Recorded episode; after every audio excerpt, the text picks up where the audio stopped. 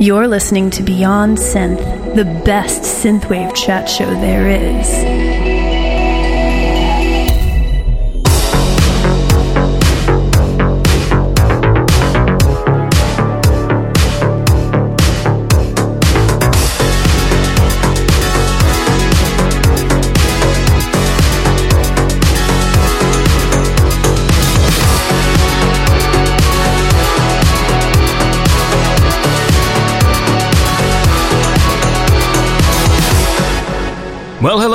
This is episode 288 of Beyond Synth. My name is Andy Last, and I hope that I hope this show. oh fuck me! Ah, it's great when you literally start the show and it's broken. What I mean to say is, my name is Andy Last, and I host this show, uh, and this is episode 288. There's 288 of these things, and on today's show, I am going to be chatting with Neverman, who is a cool guy and makes cool music, and I will also be catching up with Kid Casio, who has a new album out. So, you lucky people, you get double the guests this week. Anyway, let's get the show started. I got a cool track here from Pensacola Mist, and uh, a singer by the name of Melissa sent me a message on Instagram, and it was. it was such an awesome message that I just. I always forget to check my Instagram messages. I keep forgetting there's an inbox. But uh, anyway, so I got this message and she said, uh, Hey, I know the chances of you reading this are slim to none, but I'm just a small time girl with nothing to lose. what a fucking great opening. Uh, I've recently had the pleasure of collaborating with an up and coming synth band, and it's a long shot, but I would be beside myself if you could take a minute to give a listen to our work and maybe even check out their Insta. That's short for Instagram. And then she says, Who knows, maybe you'll end up loving them. So I checked them out, and they're called Pensacola Mist and uh, it's really good stuff. And so I thought I would play the song that she sings on. Her name is Melissa McNaught. Is that how you say that? Look, here's the deal. In my small town, because uh, I'm just a small town boy with nothing to lose. My uh, grandma lived on a street called McNaughton, which was spelt exactly like that, except it had O N at the end. So that's why I'm going to assume that it's McNaught.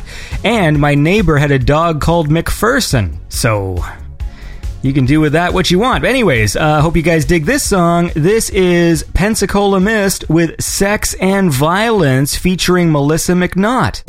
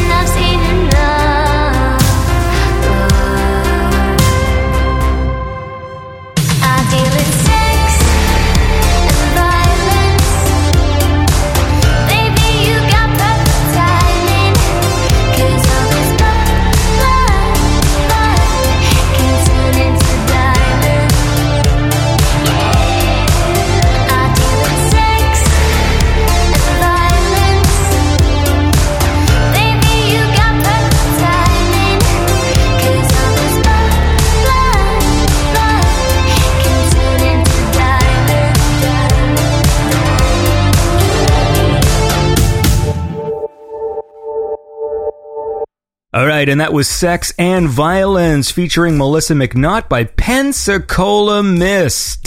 So yeah, I don't know where Pensacola is, but it's a word I recognize. Maybe I can head over to Wikipedia and figure that out for myself, but I'm not going to because we got other things to do, like thank the awesome Patreon supporters. Awesome people like the Kings of the Pattersons, Mike Shima, my favorite hacker, Robert D. Bishop collecting souls, and Dance Magic Chris Dance. I hope you guys are all having an awesome week. I don't know if, what the weather's like over there for you, but over here it is hot. In fact, patron Cenotaph wrote me a message and said, Hey man, just wanted to send over well wishes after reading what is going on over there with your heat waves. Absolutely crazy temperatures. I hope you and your family are safe where you are. All the best, mate. Well, yeah, man, we're fine. It's hot, but it just rained the past few days. In fact, it's still gray out. You know when you, you got that heat that's coming at you, but then you know there's a storm coming? And you remember that guy at the end of Terminator? In fact, where we are right now, there was a fucking tornado just like uh, 40 minutes away. I got the alarm on my phone. Normally, it's usually an Amber Alert, which which always goes off at like two in the morning. I don't know if this happens in your country, but we'll have those alerts go off when like a kid gets kidnapped. But like sometimes they'll just ring the alert at like three in the morning. And this time it went off, but it was like uh, there's a tornado coming, and apparently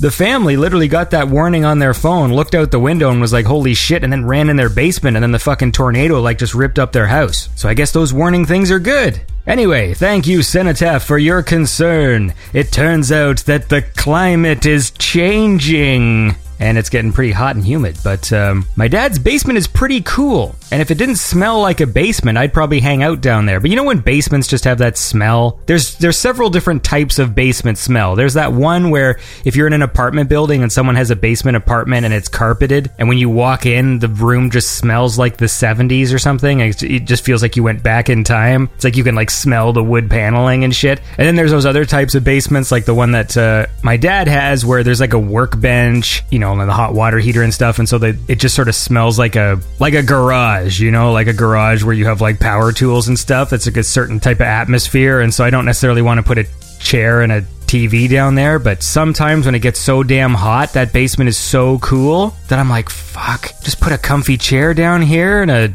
TV. Like, I could hang out down here. How about you listeners? Do you have a cool basement? Write in and let me know. All right, let's listen to this.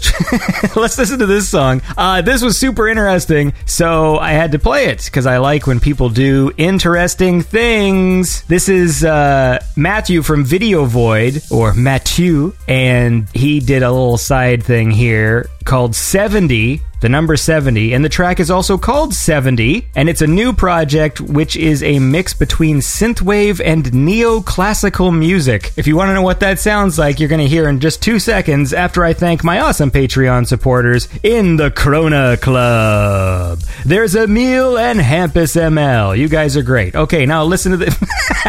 All right, now listen to this. This is 70 with the track 70 some nice synthwave and neoclassical music.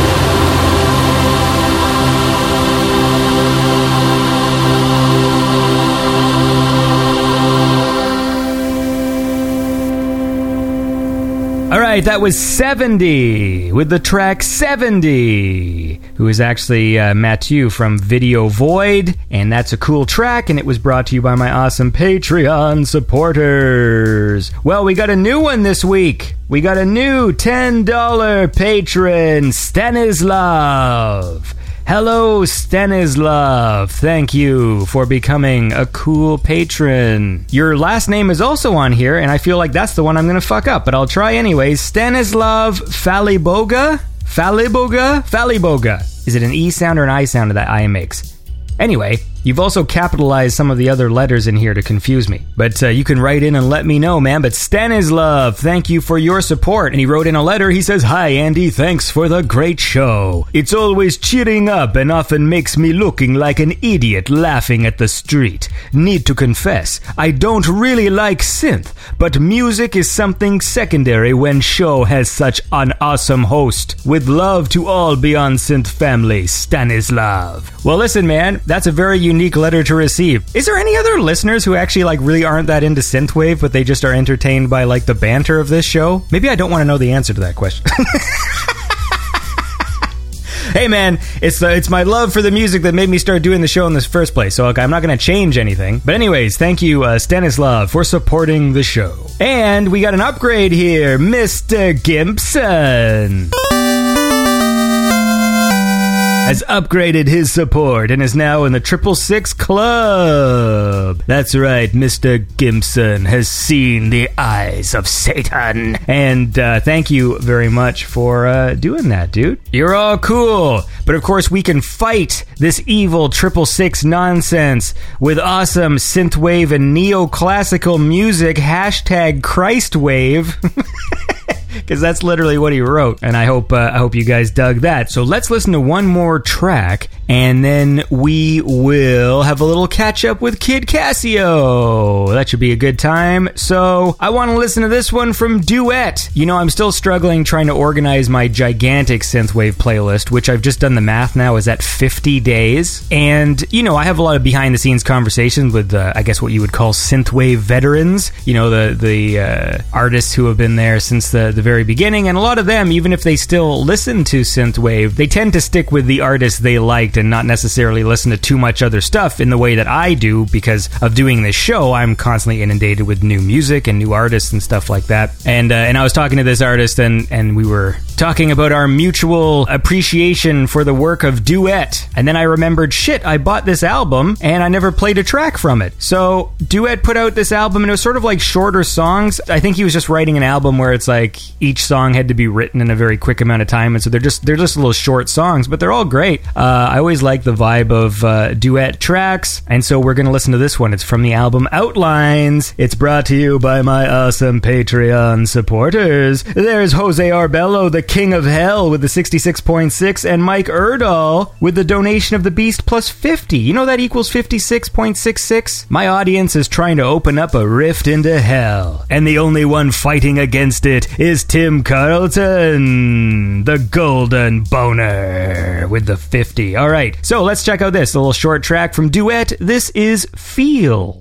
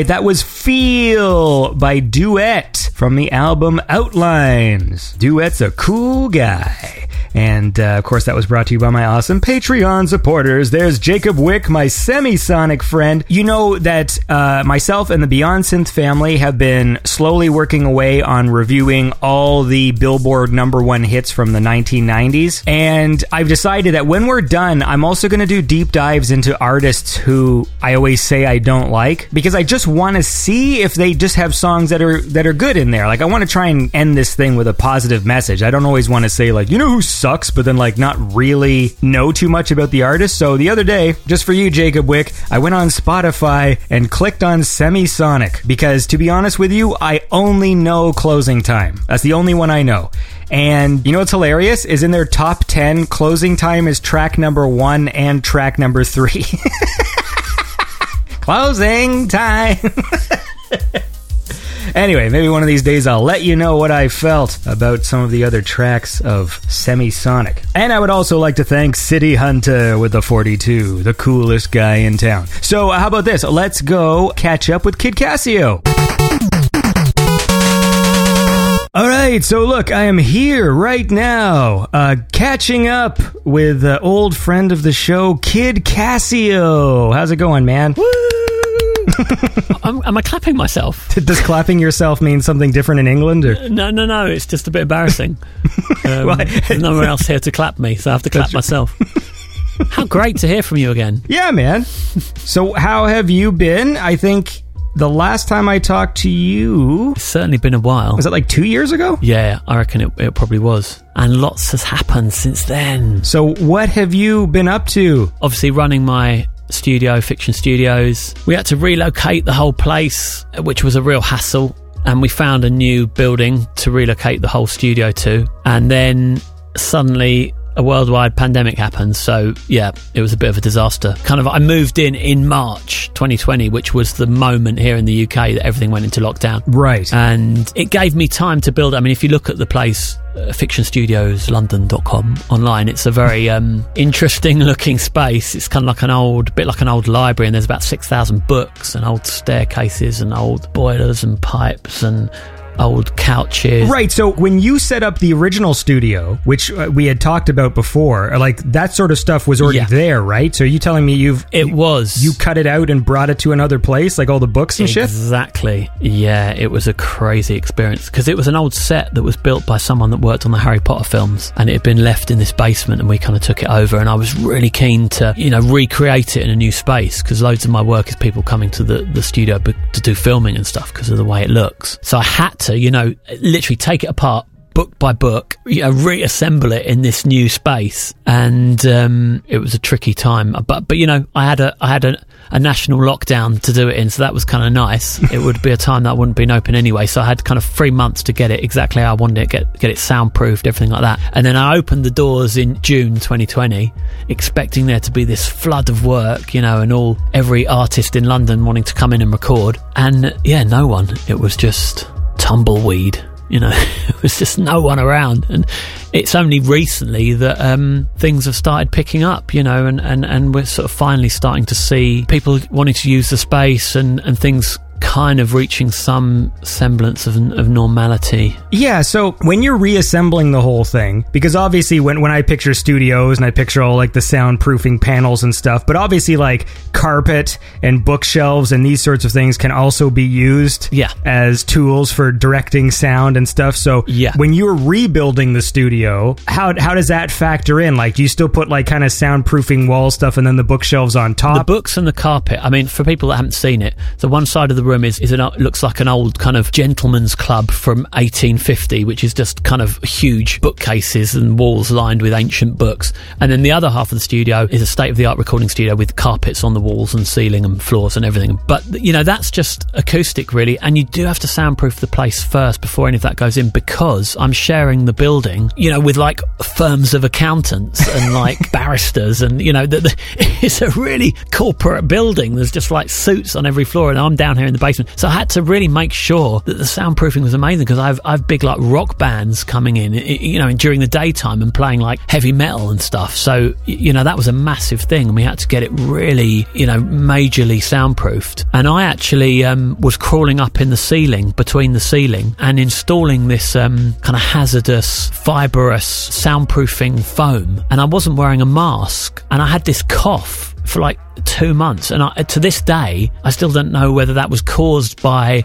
this uh, fibrous foam mm. sticking to my lungs or whether I'd caught COVID. so I still, I still don't know. Do they have a blood test for? Uh inhaling soundproofing foam that you can take? The thing is, we can all take tests for COVID now, and it's really mm. easy. But back in, you know, April last year, you know, it wasn't something you could readily, certainly not in the UK. No one, you know, you just couldn't get a test for love nor money. So yeah, I was just going around thinking I had COVID. That's got to be the most frustrating thing because I know, like, my brother's like a heavy smoker, for example. It has to be the hardest thing in the world during a pandemic to be someone who has a chronic cough. Yeah, this is because everyone is going to just look at you like an asshole, like every time you cough, like, oh fuck, no, I, I don't have it, you know, like. You're on a train or something, and people are just turning around and kind of tutting, you know, yeah, yeah. you know, looking at you kind of worried. Actually, worse than tutting, probably just telling you to get the fuck off the train, you know. Yeah, yeah, yeah. Yeah, it's bad. I mean, it was that was what it was like for me because I have kind of asthma, which I think either the COVID or the the fibrous material could have ag- aggravated. You know, this this does sound like a cocktail for a bad situation to put yourself in a confined space with asthma, spraying toxic foam without a mask, with no mask. yeah, it was. It was pretty stupid. I feel like maybe it. you don't need to take a test. I think it's kind of clear what. Uh but you know what? There was a good outcome to this. And it, it meant that I got these phone consultations with the doctors because at that time you, you couldn't go into a doctor's surgery. So I ended up having these phone consultations with doctors and I couldn't get a word out. I was just on the phone coughing basically. And, and I got onto this, this list on the National Health Service saying I was extremely vulnerable. And because of that, I got my test, my, my vaccine, sorry, in like January this year, before like my 75 year old mother oh, right. got it. You know what I mean? And I got a call from the doctor and said, Oh, you've got to come in and have your, your first vaccine. And I was like, Don't be ridiculous. You know, I, I can't do this. They're like, No, come in today. You've got to go and have it. So I came in and, and I queued up. And I'm not joking, everyone else in the queue was like 100 years old, like on, on Zimmer frames, you know. And I, and I got to the front of the queue and I sat down and the woman was like, what are you doing here? And I said, they've told me to come. My GP told me to come. And they, she said, I'm really sorry, but there's been a massive mistake. You shouldn't be here, but I'm, you know, I'm going to give it to you anyway because you're here. And that was that. And I had it. I had the first one in January and the, and the second vaccine in in uh, March. And I'm still convinced there's someone in my area oh, called yeah. Nathan Cooper who's n- 95 years old who's still who's still waiting for his. It's been some administrative error somewhere. Yeah. There you go. Well, that's good though. See, there's there's uh, what every cloud has a silver lining. Is that the expression? Exactly. I'm, I'm all I was all vaxxed up nice and early. So so that all went on, and what that really meant was that I was able to put some time into my Kid Casio album. And you know what? I actually think I wouldn't be here chatting to you now with an album just released if we hadn't had a pandemic because I think it's been five years. I think it would have been another five. I've been so busy and it just takes me so long to get around to anything and the mixing took so long and the, the songs, I couldn't choose the songs. And I just think it just gave me some time to kind of refocus and really get it all mixed and get it sounding how I wanted. And, and I think it's because of that that I'm able to release it now. It was ready in 2019 and then stuff happened that year and then I thought well I'll release it in 2020 and then the COVID happened and then so here it is now finally. Well listen how about this? How about we actually listen to a, a track from it and then and we can talk about it. So what's the name of the album? The album is called Songs from the Tolly Oliver. What does that mean? Or how about this? Let's listen to a song and you can tell me after. Good stuff. I want to uh, I want to listen to this one. This is a track called Always by Kid Casio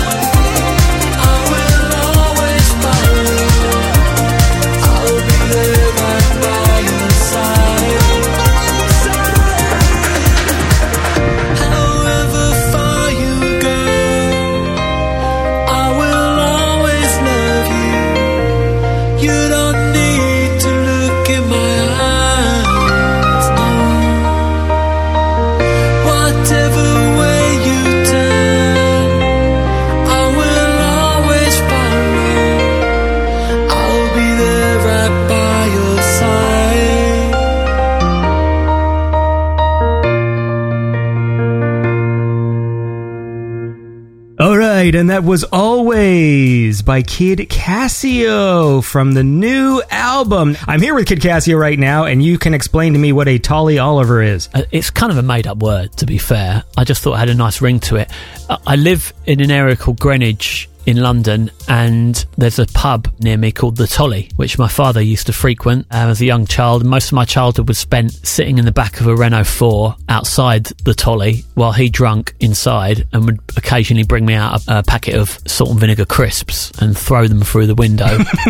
and I'd sit there listening to the radio, and uh, that was my childhood basically. And so that that was the Tolly, and then Oliver's is a, is a little um, a little kind of jazz club in Greenwich as well that we used to go to and have a have a right old knees up there, and that was a fun place. And yeah, put the two together, and I just thought, nice word, Tolly Oliver. I wanted a an album that was songs from you know like songs from the Big Chair or something like that. You know, Tears Fears album and I just liked the feel of that. And I just thought songs from the what, and I kind of thought about it for a bit. And God knows where that word Tolly Oliver came into my head, but I thought it kind of rolls off the tongue and um, was quite an interesting word. So, so talk to me about that track because that's a cool one. It's got it almost has um, some kind of like uh, Moroder, like never-ending story vibes. Oh, I'm glad you. I'm really glad you spotted that because it started. Uh, I mean, I wrote. It's a really special song to me. Actually, I wrote that for my wife to perform on our on our wedding day. So I, I think I wrote it. I, I'd written it about sort of six months in advance, and then um, I got a band together to play it. You know, on the day.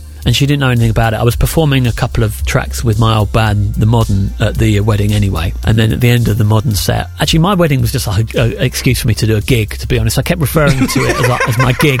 So anyway, you know, I performed this at, at the wedding. And actually, the song started out as a kind of bit of a 90, had a really 90s dance kind of vibe.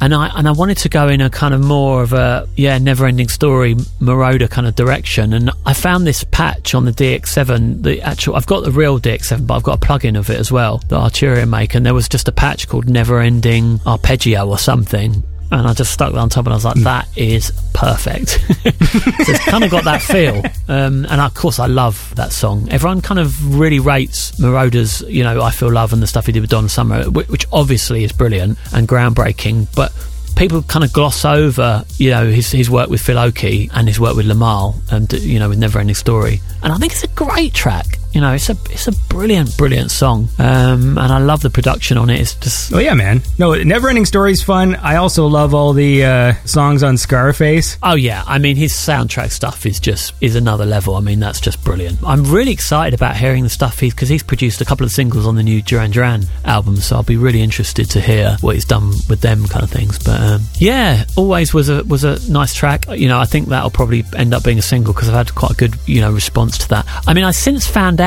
someone said to me, "Oh, the lyrics of Always are quite similar to a, a certain Cure song. I think it's Love Song actually by the Cure." And I looked it up and I was like, "Wow, yeah, they're, they're fairly similar, you know, in the chorus." And then I found out that Robert Smith wrote that song for his wife. Oh, nice. So I was like, wow, okay. But, you know, it certainly doesn't sound like it, but there's a couple of words in there that are similar. No, I didn't. Uh, I didn't pick up on that at all. Like I picked up on the vibe, like the never-ending Yeah. story vibe. I sort of picked up on. Yeah. I'm still kind of curious a bit. So, just in case the audience isn't clear, when you're not doing Kid Casio stuff, uh, we were talking about relocating the studio. So you also run this studio, Fiction Studios, where you also like mix and record other artists' music and stuff, and the whole soundproofing thing. So, how much ceiling space did you have to lose in order to feel comfortable with the soundproofing? It's kind of like, you know, where I've built the space is kind of like an old office. So it's not like a big grand old building. It's kind of like it, it had these office, you know, like having offices, like these kind of polystyrene tiles mounted on a grid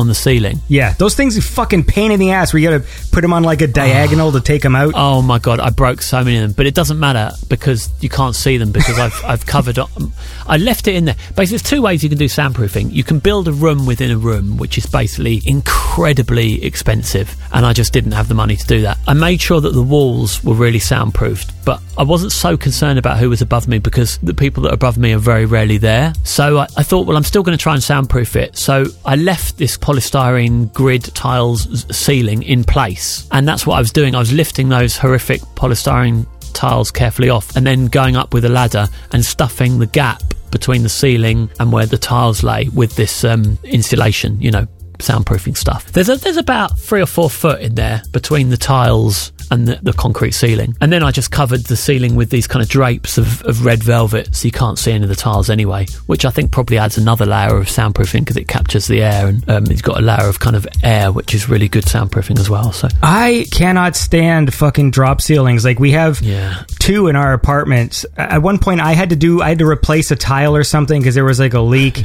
And then the landlord was just sort of like going like, "Hey, it's easy. You just got to like pop them out and put them in." And it took me so long because you have to you put them on like a weird diagonal Yeah. and put in the one corner Yeah. first. And I fucking snapped the corner off of it, and then I Oh, they up like, crumble. they just crumble in your hands. what are they made out of? Just like asbestos or paper or something? Just- I don't know because they almost crumble easier than styrofoam. Yeah, they're horrible things. I got so annoyed with them. I started off trying to remove them really carefully, and then I got so annoyed. I was punching holes in them. I was like, I was punching my head through them. I was just like, I was just, I had headbutting them. I couldn't bear it. Maybe that's why I got the cough. Maybe it was those things because they, they, they, they really, they really break up, don't they, into this kind of tiny little gritty fibre. Maybe that was it. We're just adding more and more uh, clues to this whole problem. Then there's going to be the yeah, and then one time I took I turned the fire extinguisher on and just just breathed it in. I don't know what caused that cough.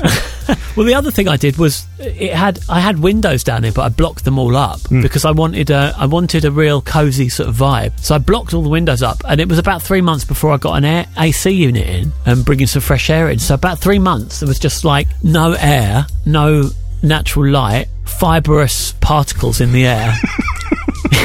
it was it was a death trap, mate. Absolute death trap.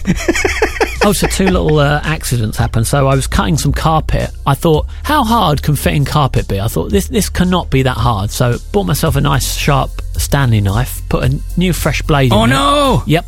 Sliced through some carpet. No. And it went through like all my strength pulling it through, and then it just slid through like butter, straight through the carpet, straight into my hand. And you know when you when you kind of know that you've done something really bad, and you stop for a second and you go, "Oh my god, I've done something really, really bad. I've really fucked myself up," and I I couldn't bear to look at it. I know.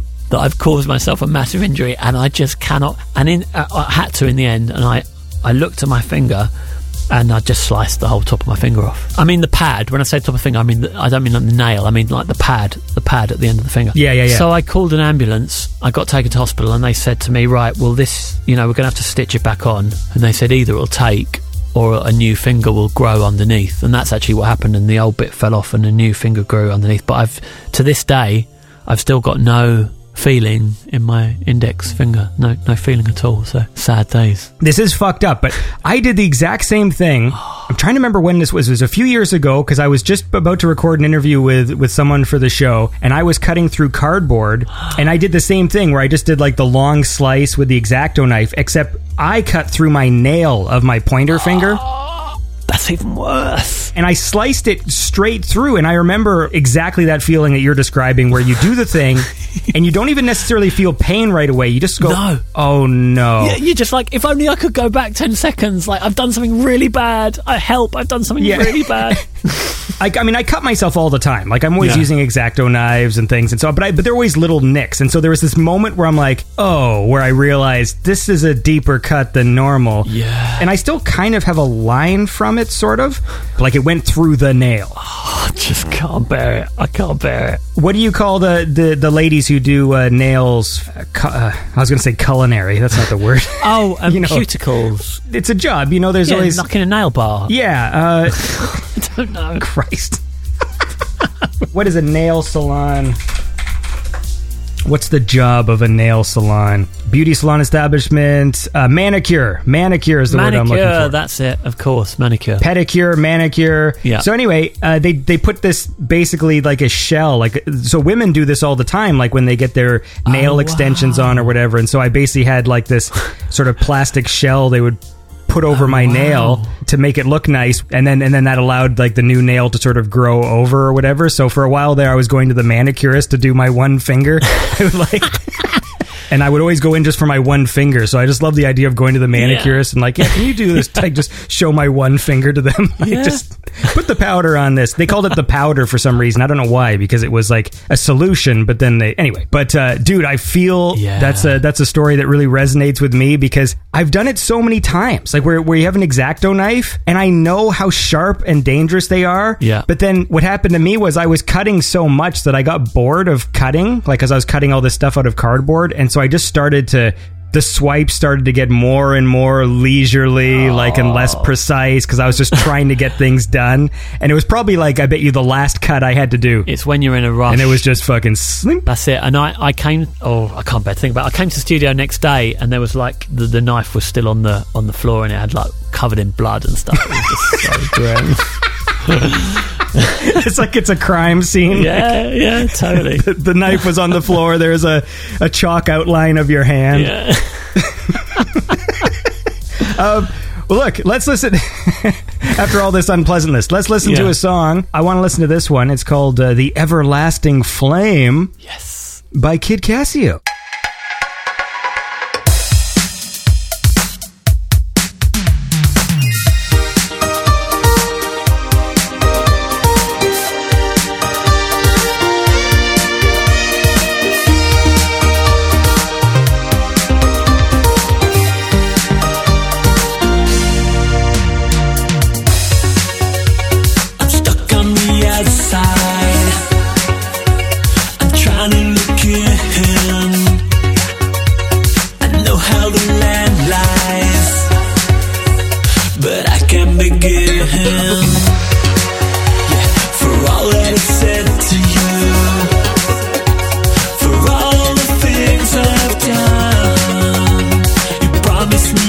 Everything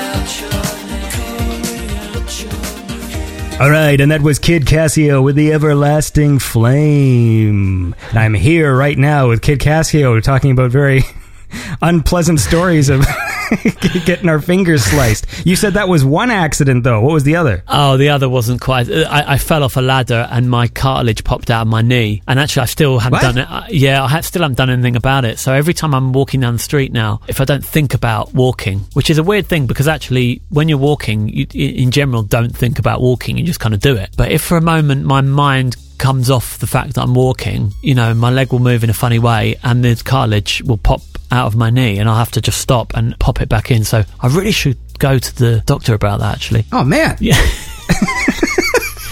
all in the all in the pursuit of making music. Yeah. People think I'm like a 80 year old man like when they're listening to this, like some ancient, oh, my cartilage popped out of my knee. Oh, But actually, going back to the Everlasting Flame, Yeah, that's yeah. a good song to pick because actually that ties in once again with Neverending Story because it originally there's a little sax line at the beginning of the song, and originally it was on this sitar sound. And I don't know if you know in, in Neverending Story, it's got this great little solo in the middle of the song, Yeah. which is played on a keyboard sitar sound.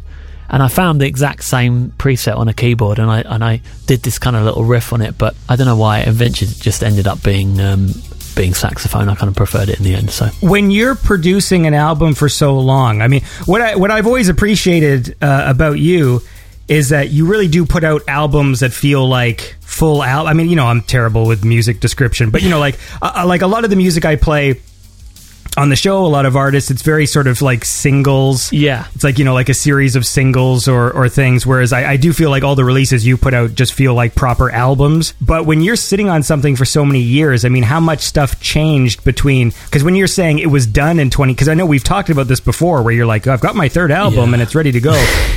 And then that's the accumulation of you know several years of, of making songs. Yeah. And then when you go into this process of like mixing and, and picking things for you know on and off for like two years, I mean, how does that change the the shape of the whole thing? yeah. Okay, so between that 2016 to kind of 2018, 2019 period, you know, I probably wrote 30 songs, but probably like 20 songs properly finished. They weren't scraps of ideas; they were properly finished songs. But they normally are drawn from different projects and stuff. So me and a friend, uh, Benjamin Todd, did some music for a film that my brother was in called Miss You Already, which has got Drew Barrymore in it. And I think we wrote like kind of five songs for that. And in the end, they ended up using one. So the other four I kind of put away as you do. And it's just kind of, there are some songs you just keep coming back to. And, and you know, I'd come back to them occasionally and think, actually, you know, these are good. And, and it does take time to be able to tell which are the good ones. And some of them fall by the wayside and you know that they're not the good ones. So there was a few that came up about through that. And then a couple of years later, I did a pitch for the Stranger Things soundtrack with a friend of mine, where we pitched four songs for that, which didn't get used in the end. But again, you know, we felt like they were. I felt like they were good songs. You know, the basics of the songs would have been there, but I would. They went for a bit of a transformation. In fact, the songs for the film went for a big transformation because they originally had, think, I think, had live drums in. So I, I kind of replaced all the live drums with drum machines and stuff like that. So they went for a bit of a transformation. And then occasional collabs I've done with people. I've been collabing with a guy called Juno Crisis, who's a French guy who was sending me these really great MIDI patterns. You know, we're both into the kind of the same music and I just got some real inspiration. I was kind of running them through some of my old synths and stuff, just these kind of little hooks and stuff they'd written. And I was like, oh, you know, I like some of these. And they just kind of spark some inspiration sometimes. So I think about three songs came about through that. So there was just little, you know, things along the way. And, and then it came to about 2018. I thought, okay, well, now's the time to kind of really sort of look at this body of work and decide which are the ones that I think would make a good album, basically. And I whittled it down to about, I think, 15. And then I sent those 15 off to some people that I really kind of respect, some really close friends who are musicians and stuff. And I said, look, I want to get it down to 10 or 11. And I was really gobsmacked at what they came back with. You know, actually, the ones that I've included on the album, and there's a couple on the album. I think there's one called Moved On, and another called Stop Holding On, and another called Holla Holla, which weren't going to be on the album at all. But it was just because few people, family and friends, said to me, "Yeah, th- these are good ones." There were some other ones that I wrote that I thought this is brilliant. You know, this is the best thing on the album, and everyone, without fail, said, "Yeah, don't put that on." so as an artist, it's impossible. It's absolutely impossible. and even more so when you've been sitting on them for that long to know actually which are you know i said I, I know i said you kind of realize you know which are good songs and which aren't but actually when it comes down to the crunch it's very hard as an artist to kind of really make that decision because you're so immersed in it. I found it incredibly difficult and i've just been mixing the whole thing as well which took an age because normally i spend two weeks with a guy called adrian hall and he you know we mix the album together and it's done and dusted and that's it. Because I decided to mix it myself, because that's my job now basically, and I thought, you know, I mix for other people, I should really be able to mix my own songs. I mean, that was just a whole world of pain, you know, I mean, that just took so long. You know, normally when I'm mixing someone else, we'll have the studio booked for a couple of days and, and it'll be like a, a quick process and you bounce off the other person. But with your own stuff, it's just so hard, you know, to hear it with fresh ears, I guess. And that again, what added to the time why, why it why it ended up taking so long, you know. Isn't that something you're not supposed to do? Is mix yourself? Exactly, you're not. I thought that was a rule. It is a rule, and I'm not sure I'd do it again, to be honest. It was something I felt I needed to do to kind of prove to myself, but I'm, I'm really pleased with it. People have said they, they think the production's good and stuff like that, but I, I just for the sheer time it took, and you know, it really did almost send me great. What with my knee and, and my dodgy lungs. I do enjoy the support you get from your brother. Yeah. Because there's always some story about like a, a movie he worked on where it's like, uh, and then we, we played the band and then we, we had a song on the thing or whatever. So like that's that's fun. You're absolutely right. He's been really great like that. You know, w- we've had the chance to do some music for films which you know wouldn't wouldn't have happened otherwise. You know, we, we did some great songs for a film called Tamara Drewe that he was in, where we actually got to play the rock band in the film as well, which was really fun. Yeah, yeah, yeah. But yeah, no, he's he's been really helpful in that way, and of course, he's been a massive support to the studio, um, setting it all up and stuff. I just need to get him more on board with Kid Casio, man. He really needs to be kind of full on with the album, you know. I sent it to him the other day and he's like, oh, hadn't had a chance to listen to it yet, you know, I will. so we, we shall see. well, you got to beat him up and then make that a contractual obligation in his acting or whatever. Next film he's in, when, it, when he goes to audition for the film, he has to say, I'm only going to be in it if the soundtrack includes Kid Casio. Exactly. if I was a good businessman, these would be the things I would do because I, I struggle to do like self promotion and all this, and it's always very easy for other people to be like, "Oh, but you know this person. Why don't you do this? Or why don't you ask this person for this thing?" I'm like, "Fuck you!" Like, Yeah. it's it's just not in my nature to to No. do it. But uh, I mean, people say the same thing to me about you know running the studio because obviously I'm coming into contact every day with you know big artists and, and big labels and stuff like this. I've got a Amazon doing a podcast here every week. Mind you, I've never heard of any any of the artists that I I, I look at their Instagrams afterwards and I'm, oh right they're number one sold eight million records. Never heard of them. But like you say it's it's very difficult pushing your own music. It's a really personal thing. It's kind of the the eternal struggle of the musician and the artist. You know, it's great. I can spend you know days, years in the studio perfecting my music and being you know, painstakingly kind of OCD about it and getting it just how I want it and everything like that. But actually, when it comes to promo- promotion, I find it incredibly difficult. You know, I don't even know if I'm going to bother with videos this time. I've done a little live session. well, that looked good though. Yeah, that was really cool. Like I saw some of the clips uh, from Instagram, and yeah, it looked it looked good. Yeah, and I'm going to kind of drip release those over time, some more of them. But um, I worry about the whole music video as as an art form, whether anyone watches them anymore. Yeah, it's it's quite sad because MTV and, and music videos were so much of my growing up, and it was such an important medium for me and something I loved. And when I write songs, I still kind of imagine how I'd like the video to look and stuff. But I mean, YouTube is out there as a platform, but yeah, I just feel like the importance has gone out of it. You know, people just make lyric videos now. What you need to do is you just need a good thumbnail of a where you can almost see her whole boobs, and then you make that the image, This is it. and then people will click on it, and that is the trick. Well, this is this is what we've come down to because no one's going to watch a whole video either. People want 10 second clips of things for Instagram, and even you're lucky if they even watch 10 seconds, especially if it's not got a, a slip of a boob in it. You know, you're done for. My favorite thing now is noticing the photoshopped thumbnail images that are designed to get you to click because of some weird sex thing. So Yes, I've noticed this as well, and big brands are doing this as well. One of the my favorites is a collage of soldiers returning home and surprising loved ones. Okay, that's the YouTube video. Right. The thumbnail is a girl in, I guess, like a cheerleading outfit, and she's she's doing one of those hugs where she's hu- hugging the soldier guy, and she sort of has her legs wrap around him. and they photoshopped her ass to look bigger. Like so, it looks like she's got this big fat ass, and then when you watch Oh, the video, man. she doesn't. It's so ridiculous. And then I saw another one where it was a lady doing a workout video, and it was just like she's in like a yoga outfit. In the thumbnail, they gave her like CGI camel toe. Camel toe.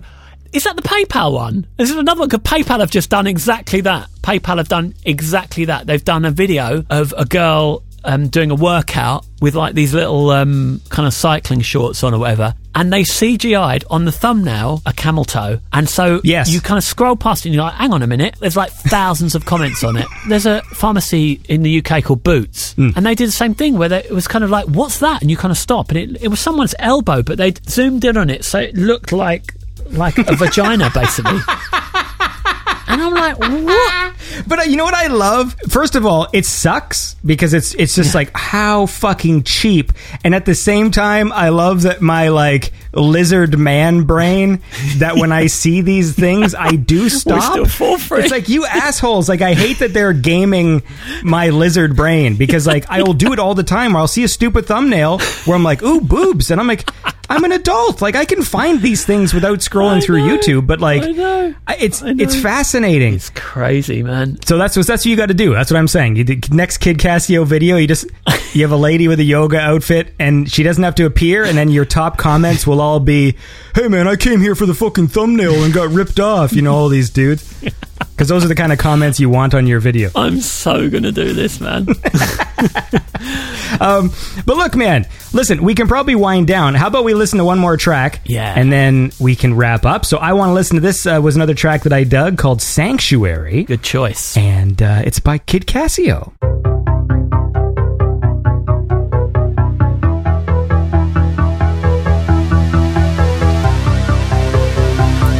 We bend and break? It feels like we're about to fall.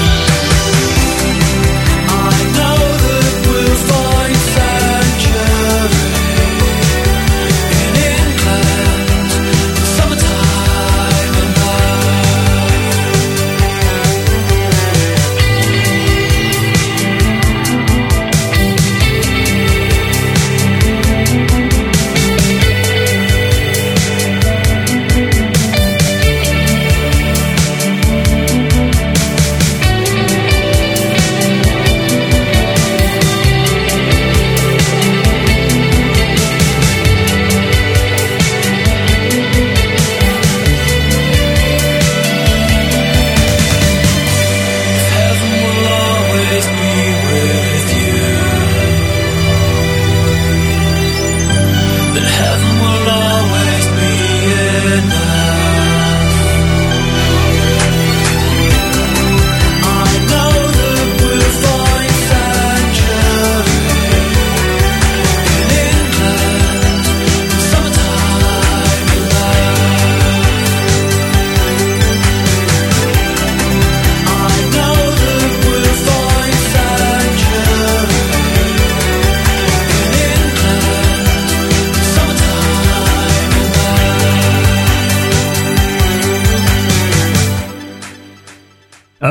And that was Sanctuary by Kid Casio from the new album, which you can get on. iTunes, Spotify, Deezer, Amazon Music, Apple Music, and all good stores. I, am so glad you chose those three songs because someone asked me the other day what my favourite songs on the album were, and I, I I actually picked those three. Well, that's fucking perfect. Well, you know, like o- over the years of you coming on this show and like the kind of the tracks I pick, I think you kind of get a sense of what I kind of like, and I, I do love all the ones that have that sort of upbeat, classic kind of synth pop vibe to them. Anyways, man, look. Good to speak to you, man. So so good to speak to you again. Yeah, you too, and I'm glad you're doing well, and I'm glad uh, the studio is uh, is activating again. Yeah, yeah. It's almost getting too. Now I'm complaining that it's too busy, which I should never do. You know, I should never do that. Well, that's a, a good problem to have. Yeah, yeah. So where should people go? So it's it's Fiction Studios. Yeah, fiction studios fictionstudioslondon.com if you're in London and you want to come and record your next album, record a single, or come and do a live session in a really fancy studio. Or, um, yeah, or if you want to check out my new album, head to whatever streaming platform you like, or be old school and download it on iTunes. Yeah, like an old man. All right, man. Well, it was good chatting with you. Yeah, man. And uh, the new album's great. I, I I had fun listening to it. Oh, thanks, dude. And uh, be well. I've never ended a conversation like that before. Sorry. I like it. Be well. be well.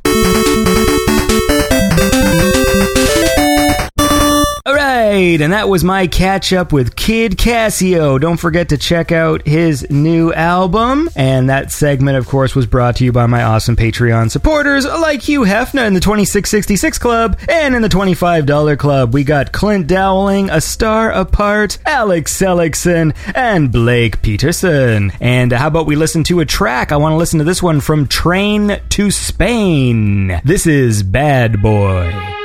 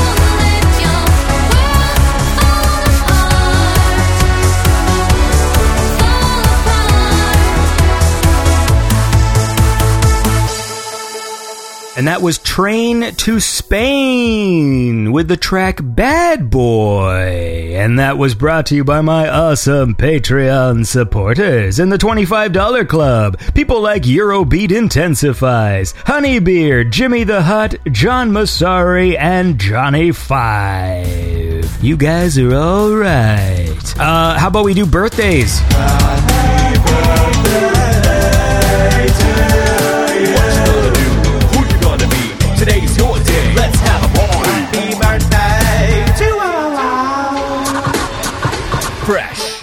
right, so I know this one's a few days late. Uh, I apologize. My schedule's a little squirrely right now, but I would like to wish a very happy birthday to your friend Estevez, whose birthday was technically either yesterday or the day before, depending on when I post this episode. Uh, June the 29th. He wrote a letter and he says, Hey, Andy, I spent a whole year saying to myself I'd send you a message well ahead of my birthday, and then I forgot. Anyway, it's a big round number this year, and it sucks because I love a party, and stupid COVID is ruining everything for everyone. So, look, if you want to mention it in a future show, it's the 29th of June. It would give me a cheer up for sure. Hope you're doing well. Thanks for the great episodes. Okay, how the hell do you say your name? What's it? hey, in the future, uh. Can I recommend that all patrons just have uh, traditional Western names so that I, I can fucking say them? From now on, I want all I want all patrons to be called like Peter and Matthew and Dave and Jeff. You know, I just said. anyway, how do you say this? J O A O. Happy, happy birthday, Joe. Joe? Joao? Is it just a cool way of saying Joe? Joa? Wow! All right, you're gonna have to write me in again because I have no idea. Jow? Joao? Oh, there's a fucking fly in here. Oh, you fucking bastard. No, no, no, not having it. Oh, ah, you bastard. Stay right. Fuck you! Yes!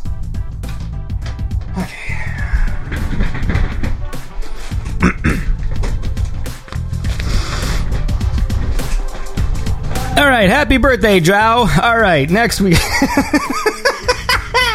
All right, and hey, the day after your birthday, possibly the day I release this episode, but probably not, uh, it's happy birthday to Pooh in an Alleyway, another awesome patron, aka Doreen. I hope you're doing okay over there. I don't know what you've been up to lately. I don't really check my social media anymore because I find it very depressing, so there's certain people I've kind of lost track of. Actually, maybe you can answer a question for me. Oh, I thought I was your friend on Instagram. All right, I've requested it. so I guess I won't get my answer today. Uh, let's see here. What can we say about uh, poo in an alleyway? 5 3. My camera lens broke last week. Has a tiny desk plant. Ooh, there's a little picture of a desk plant. God bless Rich Evans. He's from uh, Red Letter Media. And then a chair, a living room. Oh, that's your location. Happy birthday. I've just read your Instagram bio. I hope you have a lovely birthday. See, I was hoping that I could just click on your Instagram and then get some update and I could be like, oh, I'll tell you what Doreen's up to, but I can't. Because it turns out I wasn't following your Instagram, so I'll just have to pretend that you are celebrating with that houseplant and some dude, right? Anyway, happy birthday to you. Now, let's see here. Actually, we got a few more birthdays, but you know what? I want to listen to this song from Wave Shaper first. Look at that. We get a we get a two-part birthday this week. So I want to thank my awesome Patreon supporters. Did we thank Johnny Five already in the $25 club? What about Kempson and Ken Giroux and Mr. Magoo Samurai and Neverman? Neverman, well, we're going to hear from him in just a bit. Uh, but first, let's listen to this cool track from Wave Shaper. This is 33 megahertz.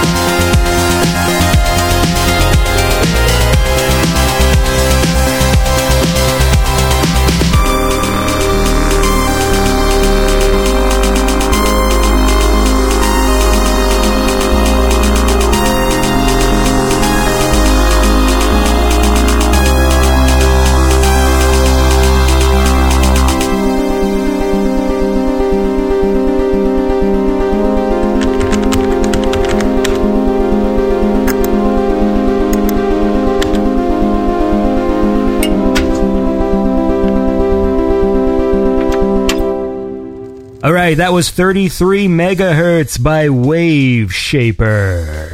Yeah, Wave Shaper makes cool music. And that was brought to you by my awesome Patreon supporters in the $25 club. Awesome people like Newmark, Restless Nights, and Techno Ben. And of course, there's Forged in Neon with the 2049. And uh, we have two more birthdays here. And then we'll listen to another song, and then we'll go chat with Neverman. A nice big full show. So I want to say happy birthday to Gary Heather. Yeah, Gary Heather's a cool guy. Gary Heather has been a loyal patron for a long time, and I hope you, Gary, have a happy birthday. And you're actually one of those Patreon accounts that confuses the hell out of me because when it switched over to pounds, I don't know what the fuck club to put you in. Unless you want to be part of the Kroner Club with these uh, Nords and Swedes, but you you you use the proud pound. That doesn't sound good.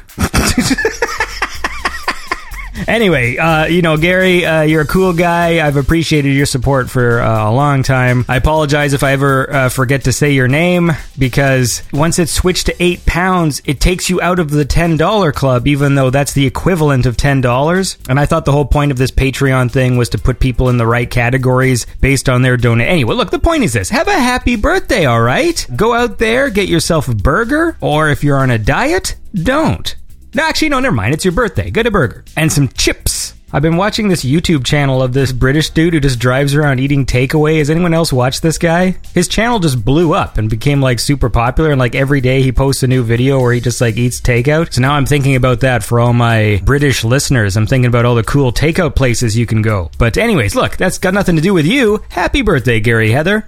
I hope you have a fantastic day, just like Jeremy L. Corp. That's right. Happy birthday to you, Jeremy. Your birthday's on the 6th. Oh, I forgot to say, Gary Heather's birthday was on the 4th of August, and Jeremy L. Corp's birthday is on the 6th of August. What a popular week. Actually, well, it's technically because this episode's late. Anyway, Jeremy, thank you so much for supporting the show. I hope you have an awesome birthday. You know what? Just between you and me, I hope your birthday's a little better than Gary's. You know that? I'm just kidding. Since we all gotta stay inside, everybody's birthday is ruined. Unless, of course, you like being inside and playing video games and stuff like I do. I'm just a few missions away from beating Mass Effect 2. Not that you give a shit, but the point is, Jeremy, you have a fantastic birthday. Get yourself a few cupcakes, you put in enough candles. You know, before you're 30, it's still fun to have like all the candles. And then like once you get older, like my birthday cakes now just usually have one candle in them. And then instead of uh instead of blowing them out, I, I extinguish them with my tears. I look in the mirror and go, "Ah, fuck. I'm getting old." But look, the point is this you're a cool guy. Keep on being a cool guy. Happy birthday, Jeremy L. Corp. You are a cool guy. So let's listen to one more track and then we will go chat with Neverman. So here's a single from Color Theory. This one sort of grew on me. Again, this is what I love about Color Theory's music is because he'll always throw in some hook or something that at first I go, that's odd. And then I eventually go, oh no, I, I like it. For this particular song, I love the, the chorus bit where it goes on the outside and it does this weird vocal thing. Anyways, you're going to hear it right now. So I would like to uh, also say that this song is brought to you by my awesome Patreon supporters. In the $20 club, we got Joshua Winter and Chatterack. And with the 1988, we got Waylon Kasky Geospatial, who's maybe still on his ruck march. Who knows? I guess we'll find out soon. Uh, but first, let's listen to this. This is Color Theory with The Outset.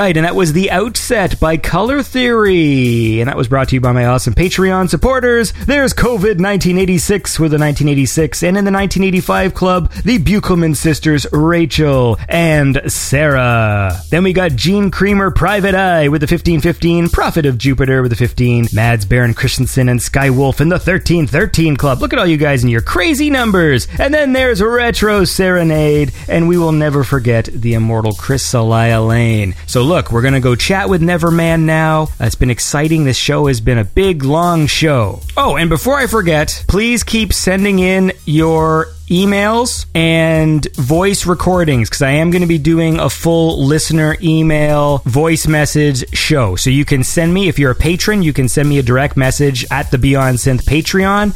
You can also send me a direct message on Twitter or SoundCloud or at Beyond Synth Submissions at gmail.com. Send in questions, comments, uh, whatever. There's going to be a big show that's all just like listener submitted stuff. And if you want to, send me in an audio recording of you uh, having a comment or asking a question. That's going to be in several weeks. So I'm giving you guys plenty of time. I know some of you, you know, listen to the show like a few months later, whatever. And so I want to give everyone a chance to uh, submit to that show. And that is all I have to say. Now, let us go chat with Neverman.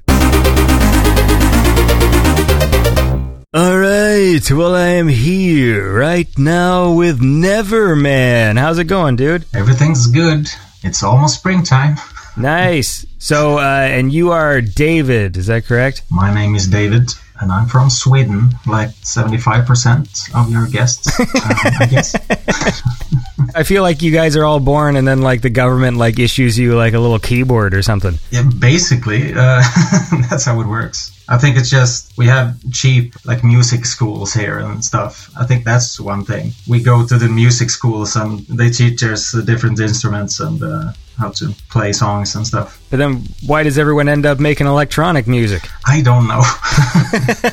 and we also uh, want to stay inside and not meet people. So I guess that's the that's how it works. And ABBA, of course. Uh, it's always ABBA's fault here. Well, they are really awesome.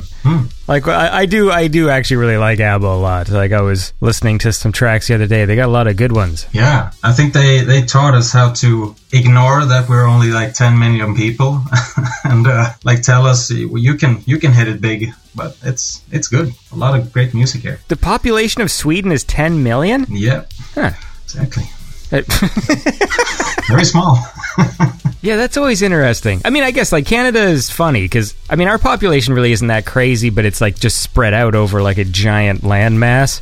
So that's why it feels small because it's just a bunch of like interconnected small towns and like a few big cities. And Yeah, I uh, I uh, took the Greyhound bus uh, between I think it was Toronto to Vancouver. what were you doing? Just a trip? Yeah, it was. No, I was um backpacking in quotation marks through Canada. I was uh, sleeping on uh, different couches and uh, like for two months. And uh, I went by the, the Greyhound bus, and it took like 48 hours or something. I don't know. It was sitting in the seat uh, going through Canada. So I've seen basically the whole thing. right. So why why did you choose to uh, travel through Canada? Just something to do? Yeah, it was um, when I went to university in Sweden. We had foreign exchange students going through there, and um, at the place I lived, there was like two rooms where every semester there was a new new student from a different country, and that was really great. So two different people from Canada uh, lived there during my time at university. So when I finished my uh, studies, I contacted them and asked, "Can I stay at your place for a while, just to have kind of a vacation and uh, before I start uh, a grown-up life?" So then I stayed in Canada for I, th- I think it was two months, just doing nothing. Did you enjoy driving through the prairies? It's very exciting to look at. Yeah, uh, it was. Uh, it was. It's like Sweden, basically, the plains and the forests and the mountains, but we have it, but much smaller. So yeah, I liked it. Um, I really loved the cities as well, and uh, but most of the time I spent in this skiing village called Fernie, I think. In British Columbia? Yeah, BC. It was uh, Fernie. It was in the mountains. there were there was a bunch of people there, like being uh, ski instructors later. But this, this was in the fall, so I couldn't ski there. that was the, the most stupid thing. Right. I went to a ski skiing place, and I, I it wasn't there was no snow there, so uh, really stupid. But I mean, even now with like the, the fucked up weather, you could go there in December and then not be able to ski. like that happened here when we, we, you know, we keep on having all these weird mild winters. And at one point, it happened in my province where usually it's like, yeah, like it snows in December and that, you know, kicks off skiing season. And uh, there was no snow for such a time that then they had to start like making fake snow. Yeah. And then that's a whole thing, and it just feels so silly to have to do that. Like in wintertime, make fake snow for the skiing because like there's a there's a lot of towns whose whole you know economy is based around like their their skiing. Yeah. The why did I forget the word? What the skiing? Uh, Downhill. you know that. no, what the hell is it? it- This uh, business is the word. No, the word business can't be what I'm trying to think of. Is it business? There's the whole economy is based on their skiing business. It's based on their skiing industry. That's the word. Industry. Yeah, of course. Yeah. Holy shit! I uh, I didn't get a lot of sleep. what what did you uh, go to university for? What was your plan? I had no no plan. Uh, I was just going to university. General arts. no, I was communications. I think I studied English, some different stuff, and then I went back to university uh, like ten years later. And so I have no real. I, I I have a communications degree. I think that's what I have. What do you mean you think? You don't have that thing fucking uh, pinned on your wall? Uh, no, uh, not really. Um, do you have to have that? It's like when you're you're a doctor. I get it. Uh, when you have like a degree, like that's important, uh, a law degree or something. But Well, it's nice when you just have that piece of paper up there that just confirms, like, Yeah, I, sure. I, I did a thing for a few years. I think I have a PDF of it. Well, look, how about this? Let's get into the tunes here because obviously uh, Neverman makes tunes. That's what he does. Neverman with two ends. You can explain that to me. yeah. So I thought we would uh, check out this one. It's a track called Andrea, which you first uh, put out as a single in 2018, and and we're gonna listen to that. This is Andrea by Neverman.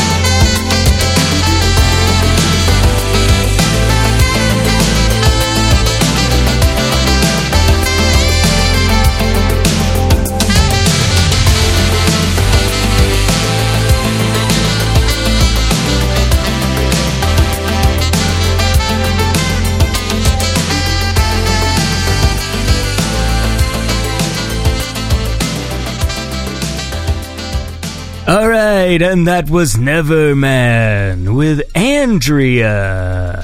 That's a cool track, and I'm here right now with Neverman, aka David, mm-hmm. talking about going cross country in, in Canada and getting a degree over there mm-hmm. in Sweden, a degree in communication. I don't even know what does that mean. You learn how communication works, basically. well, like this is a phone. there's different kind of um, ways to look at it like how you communicate and uh, how there's filters between and what that filter could be. When you communicate uh, between uh, different languages there's uh, some kind of filter. And uh, when you communicate between different kind of cultures or uh, economic backgrounds um, you have some kind of filter there too. That's what I remember about it. Uh, I think I wrote uh, a paper about how horror movies changed with the fears of the times. Like when uh, there was zombie movies in the like Night of the Living Dead, the fear was atomic wars, and you can see that in the movie. It was that not that deep. right, right, right. I, I wrote about it, so uh, kind of like that. And you have like feminist view, and you can have a like a economic view, and you can have yeah, you can look at it uh, in different ways, basically. You mean Night of the Living Dead? Mm-hmm. Yeah, you can look at it at in every way. You might not find anything, but you Oh, yeah. can look at it. That's the wonderful part of uh, the internet. You know, on YouTube, I can find that all the time. You know, where there'll be something I really like, Mm-hmm. you know, movie or game or TV show or something. And there'll be someone doing like some critique of why it's awful. Yeah. And then it makes me rethink everything, man. And I'm like, wait, do I hate this thing I like? if I personally like a, a thing, like a movie, but then someone else doesn't like it, then I get all sad and I'm like, but they don't like the thing I like. yeah, then I get really mad and I start commenting in the comment section, but it's like, you're wrong, idiot. yeah, very healthy. That's what I learned in my communication school. I think the problem now is you always look at what's wrong with stuff uh, through a certain point of view, and that's not how we were taught. We were taught like you can look at stuff from different points points of view, but it doesn't mean that it's bad. It's just it might mean something. I think we talked about like soap operas, for example. Why are they considered bad? Like, yeah, they're bad, but they're, they're like there there's layers to it. It's just not not that they're bad actors maybe or what whatever, but you can look at it in different ways. Yeah, you know, university. But uh, yeah, it's uh, it was fun. yeah, university.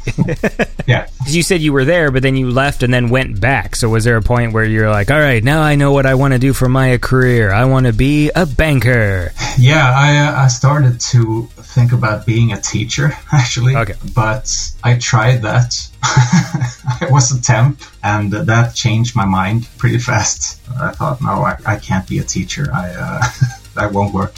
So uh, I basically studied some more English, and then I, I got an English degree uh, as well. So I have two degrees, but that's nothing I use today when I where I work. So uh, the studies were more for like studying at university. I wasn't studying for a job. Well, sometimes it's important just to keep your mind uh, active. Yeah, and I, it's like going to university is more like networking, basically. Like I, I met people there that I talk to still, and uh, actually got me into making some music also. So it's more like that life. I think meeting new people. That's that's university for me. Yeah. It's not necessarily what you study. No, I agree with that. I think that was like my main takeaway from school was uh, just maintaining good connections because all the jobs I got after school were all through the friends I had met. You know, one of them gets a job and then needs uh, you know someone to come on and help out on some gig or something, and then you know that's why you have to be nice to people Yeah. and be a be a pleasant person because like you know we went to school with a lot of fucking assholes and then like we just always talk about like like what the fuck is up with this dude like this dude is just an asshole and like th- there was a few people who just had like weird attitudes and we're just like what is this? Mm-hmm. It doesn't matter how good they were. No. so much of it is attitude because there's so many times where you have a friend who you know is smart a person or just like a clever person or is competent mm-hmm. but they might not be an expert in the thing you need them to do but you know they're smart enough that like all right well if you know i train you for like a week you're gonna get the job. Yeah. you're going to rather want to work with them mm-hmm. Than some asshole who you know is good from the start because it's like but then i gotta be around this piece of shit all day like no way like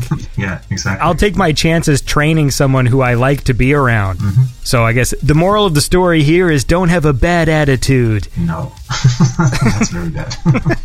when I think about the Neverman stuff that I do, it's a collaboration, and I'm not the best at most of the stuff on the songs. I'm trying to be a nice guy and talk to people and get them to work with me. That's Neverman. Like I, I write songs, of course, but Yeah, yeah, yeah. but I have fabulous people around me that help me produce and mix and master and play saxophone. I don't know how to play saxophone. If I'm not a nice person, I can't get them to work for me in this kind of a way. Yeah, no, it's true. Plus, you know, in, in the new like the the internet age where everyone's just communicating with everybody and stuff, like this is a weird time for someone to choose to be a jerk, mm-hmm. like for no reason. Because the second you have a bad experience with someone, like you're already just like telling somebody else or or you know or warning them about it, you know, because it's just so easy to communicate with everybody now. And like mm-hmm. if ever I have a bad experience with a person, like yeah, like I'm chatting with my friends, like the second later, like fucking what the hell's up with this idiot? Like you know, and then and then we're just in a conversation, you know. And so it's weird to me when I come across people, and I do, mm-hmm. who just have like shitty attitudes or just like idiots. It's just like, what are you doing? Like you now, you, now your reputation is sort of global, you know. Like it's it's you know, if if you're engaging in some sort of public facing thing, like it's important to not be a dink because like. Hmm. It's just so easy to, you know, people can like copy your chats and show them to pe other people. You know what I mean? Like, there's so many ways like you can be exposed for being an idiot. You should make those T-shirts. Like, don't be a dink. You should, you should sell like tens of thousands of those. I should actually fucking don't be a dink. It'd be an awesome shirt. Yeah. I get it. It's like the I try to be nice. It's not like I I'm not trying to be somebody else. I just try to understand everyone's point of view basically. Yeah. And that's the way I'm being nice. I, it's not that I accept everything everyone says and just nods and backs away. but Yeah. I I try to like see their point of view. That means everybody. Like everybody has something that drives them. Some experience or some situation they're in. Like everyone has a life and everyone has problems and everyone has things that make them happy. So uh, just try to be nice and try to understand people. That's where I think. Everybody take a lesson from Neverman. Yeah. Be nice. Here's the lesson. well, look, how about this? How about we listen to another track? This is uh, another lady name one. Unless it's a dude called Jody. Uh, no, that's up to you. But uh, that was not the intent. But you can, yeah, it can be a dude. no matter. Well, uh, anyway, this uh, this is a fun one. This is Jody by Neverman.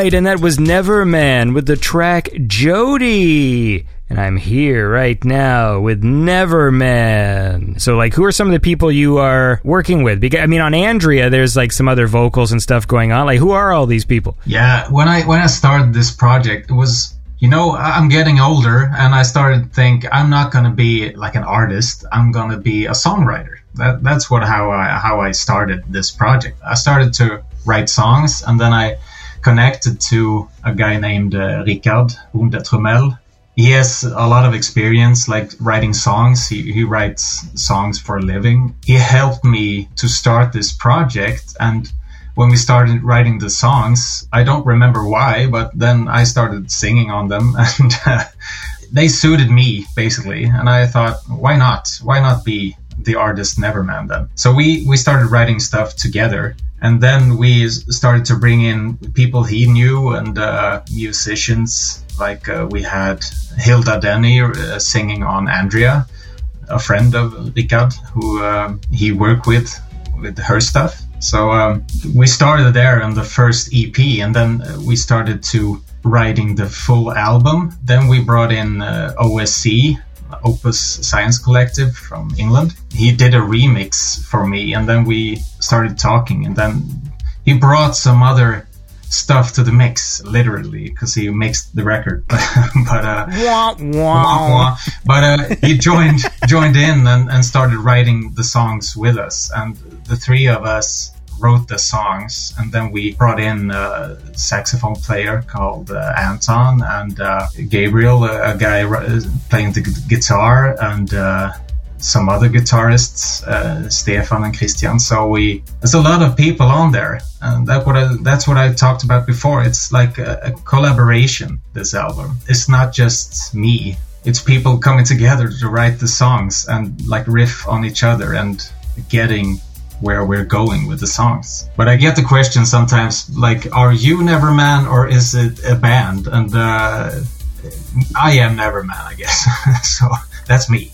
But it's been kind of a fluid thing. Why does Neverman have two ends? I like like when I started, I thought I need a name for the project, and actually I started. Maybe I should call myself Forever Boy. then I looked at Spotify, and I was like, no, there, there, there was quite a lot of Forever Boys, and then I thought about Neverman. Then I searched for Neverman, and then no, there was some Neverman with one N. And then I thought, well, one of those 80s directors, Michael Mann, has two N's in his name. So I brought in that extra N. So it's Michael Mann's fault. Well, he's a good director, man. Heat. Yeah. Yeah, Heat is an awesome film. exactly. So so that was uh, the the basis for it. And then when I was up and running, I realized it's a last name in a lot of parts of the world, like spelled that way, never man with two N's. Really? Yeah, That's a cool last name. I don't know if it's German or a Dutch or uh, I think it's yeah, it's European in some way. Oh, so it's gonna be like fucking like Neverman. Yeah, yeah, Well, it's not as not as awesome as fucking uh, what is it, uh, Magnuson von Bielbo or whatever. yeah, exactly. yeah, you know more about that than me, but I don't remember what it was. me neither. I'm, I'm I'm referencing an older episode of the show when I read that name. But why did I read that name? I don't know. Berger Magnuson von Bielbo. Yeah. I don't. I don't even think I could type that into a search engine and get it back. Like I don't. this is how ephemeral my show is for even Yeah. me. It's like uh, I record it and then literally it just disappears into the air, and I don't. Uh, none of it stays in my brain. I don't remember what I've done. And that's why I talk about the same things all the time. Yeah. Every time it's uh, it's like a new experience. so I have a question for you, actually, because I think my favorite song of yours is uh, "Cherry Baby," Yeah. which we'll listen to in a bit. I don't often do this, but I think I prefer the original single version to the album version. Now I'm going to tell you why, because I like those bell sounds in the chorus. yeah. Okay. That's it, really. That was not a question, but but I, I'll try to answer it anyway. the original version, when we did the um, the album version, it was like like bringing it to an album, like making the sound coherent. I think, like making it more of a, a total album. I think that's why we lost some of those things in the song but that's why I still keep the like the single versions of both Andrea and Cherry Baby out because since we changed it for the album, we should have called them maybe we called them the Redux version on the album for a reason. Like they don't sound really the same, but uh, yeah, yeah, th- those bells. I think also too though the version on the album, it's the structure is slightly different too, right? Mm-hmm. Yeah. I feel like there's more repetition of like the the chorus part and stuff, yeah. Yeah. but you don't have those bells there. No. If you combine the structure yeah. Of the album version with the bells, We, we could make the Beyond Synth Yeah. version with the, just add the bells. yeah, or just I, the I can get I can get the VST bells and then just play them all. yeah. Yeah. What was the the main difference with the original single of Andrea and the album one? I think it's less of a change there in the structure, but I agreed with we, we talked about it a lot. Like the like the structure in the original version was that Hilda was only singing for very short periods of time in the in the song, just the second verse, and then she basically was gone from the song. And we uh, moved the song, her her uh, vocals, uh, like copied it and moved it around in the song, uh, just to make her more present in the song. Basically, kind of a little trick, making it sound like she sings more in the song than she actually does. But I think it made a more like full version, and she was like featured more on the song. Because we listened to the album one uh, today, but yeah, because it, it wasn't as striking to me the difference. But then Cherry Baby was a track that I listened to quite a bit. Yeah. So that's why, like, when I heard the album one, I'm like, oh, I see. He's fucking changed it. It's like those Star Wars special editions. Yeah, yeah. well, but I noticed too, like, I noticed, like, with the structure, I'm just like, okay, like, it's hitting the chorus more and stuff, and I liked that. So, yeah, I guess it is, uh, you're, you're fucking the, the George Lucas of Nevermands. Yeah, I guess so. No, but I like the, I like both both versions. But but it's like yeah, it's like the album version. It's it's quite funny because I think I structured the song from the beginning out of those bells. Like those bells were the were the thing I built the song from. I was just so happy, you know, when you when you have. I'm not a like a uh, analog synth guy. I'm the VST guy. I have I have nothing. I have one drum machine that's uh, like analog, but I was so happy finding that sound. Like when you make sounds, trying to remake uh, like the sounds of the 80s or 90s, you look for the what synth did they use on that song from the 80s, and you. I had this Swedish song actually that had those bells in it, and when I just shuffled through the VST looking for a new sound. I found that bell and I was so happy. like, I can use that bell in my song. so uh, then I used it on Cherry Baby. So uh, yeah, it's nice you liked the bell. yeah. So now I'm debating here. Should I, which, which version should I play? You should play the version you want to play. It doesn't matter to me. I like both. All right. Well, then let's listen to the single one back from uh, from 2018. But this is exciting because if people get the Neverman album, they can listen to an alternate version, which is good as well. But I I uh, love uh, the this one. This is uh, this is Cherry Baby by Neverman. You know,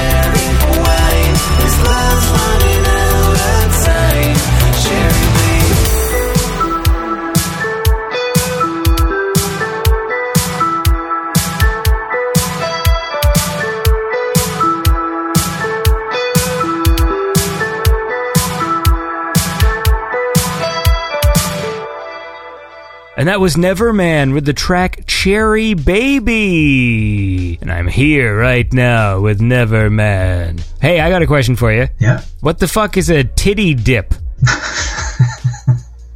you have like this this EP that you came out with like before all the other tracks, and there's something in there called Titty Dip. Yeah, a story about that. That was like the first song me and Ricard wrote together. I only had the phrase "titty dip" into the room we started writing it. I had had this phrase I, I said that I want to use in this chorus, and he was like, "What are you talking about?" No, titty dip is basically a tip that's uh, wordplay on tip and you know like the i don't know what you call it when you like when you enhance a phrase like add uh, letters and uh, sounds to a to words to make it longer do you know what i mean you can have like a language that uses that that kind of like you take a word and you say it in a different way do you know what i mean I'm trying to figure this out here. Yeah. Do I know what you mean? Um, in Sweden we have uh, it's called rövarspråket. It's kind of a, a secret language that if you take a word and you add syllables to it, that was the word. Oh! you add syllables. you mean like you- fucking? Uh, Hold on here, but that's not a. I mean, there's a stupid thing called pig Latin, maybe sounds about right. but the the point of it is like a secret language. Like you know, when you talk to somebody else, you're like Yeah. ixnay on they on the Exactly. woo way or whatever, and, Yeah. and Yeah, so it's kind of that, but tip, and it's titty dip. It's kind of strange. I'm sorry, but uh, it's uh, it, it was kind of strange because I, I wrote that song and then I entered the song into a competition here in Sweden. It was a radio competition, and they kept asking me what is Tittadip?" and I said I don't I don't know because I don't I didn't want to go into the discussion about it being a tip uh, and kind of being a dirty word. I think in this context. right. Does that make sense? Well, it's sort of dirty no matter what way you read this, because even if it's not a tip, then it's. yeah. It's not a titty, if you know what I mean. That will. Oh, I know what you mean. The reason I used that word was like you can insert any word into that. You can insert any meaning into that. You can say any word there, and it's kind of hard to explain. I don't know. The, the the multifaceted use of titty dip. Yeah, let's let's print a T-shirt with titty dip on it. It would be curious if you just presented this word for the population Yeah, and just said, "What do you think this means?" yeah. and see what you get, and then conduct like a scientific poll. All my friends thought this is dirty, right? And uh, I said, no, I don't know. Uh, what do you think?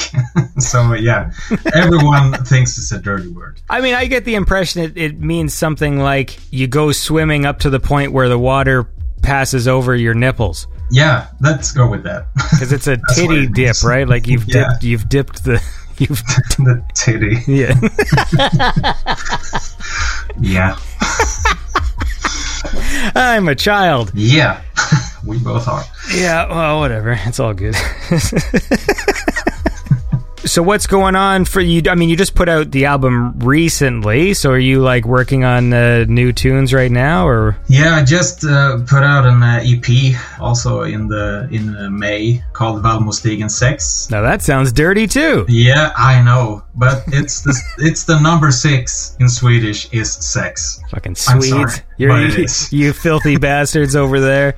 Yeah, I know. That EP is uh, an instrumental EP. That's my my parents uh, moved out of their home recently, and that was like my childhood home. They were they lived there since the seventies, I think. So it's like with the pandemic and stuff, I haven't been able to go back to them and help them move and stuff, and really like say goodbye to the house, basically. So I made this EP as a way to say goodbye to my childhood home, I guess. It sounds kind of strange, but I think it was like a way for me to handle that, not going back there again. So I did this kind of a small narrative in the in the EP, like me coming home from school, like going through to what I do and then going to bed. Basically, that's the that's the story of the EP, the instrumental. Right. Well, that makes sense then, yeah, because I was looking at it and like in between each song, there's sort of little like vignettes of just sounds, and the tracks are like microwave and stuff, and you just hear someone just kind of rustling around and just like making some food and yeah it was like uh, yeah it was a way to like go through it.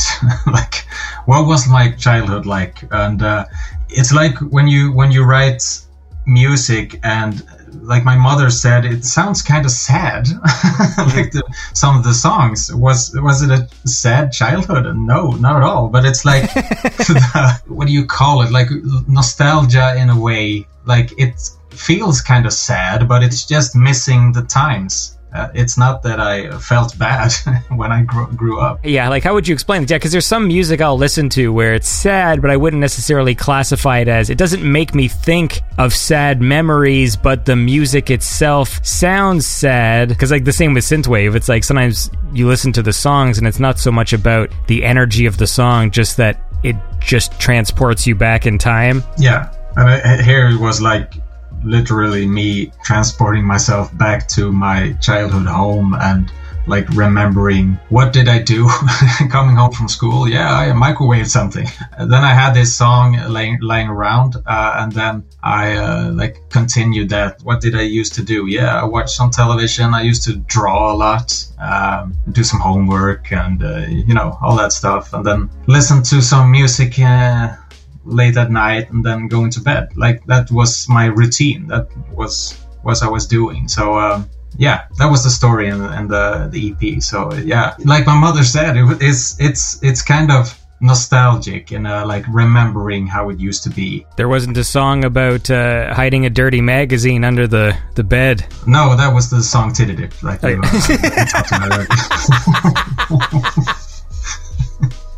That would have been a funny one to do because you have all these soundscapes. yeah. So you, Yeah. I mean, you could have had the the one where you just hear like the mattress raise and then just yeah. this is me flipping through pages. Yeah, but that that's your album, Andy. Yeah, that's yeah. not my anthem. Yeah. No, no. I was just drawing, uh, nothing else. Yeah, no, you're a good guy. That's that's I like to hear that. Yeah. I was uh, flipping through a lot of pages with my left hand. Um, how about we listen to another song, man? Hmm. And then, uh, and then maybe we can kind of wind down. This was a, a track you did called "All for You," Hmm. and it's the number four. instead of the word for. Yeah, What's the Swedish word for four? fyra. Fyra. Now you now you sounded from the south of Sweden as well as me. Is that where the smart ones are? Uh, yeah, exactly. The, only the smart ones down there. but it's, I guess, me me writing the numbers and writing four as a number. Uh, that's like my Prince influence. He used to do that, so I, I kept that in my song titles, like I'm writing. Well, let's listen to it, man. This is All For You by Neverman.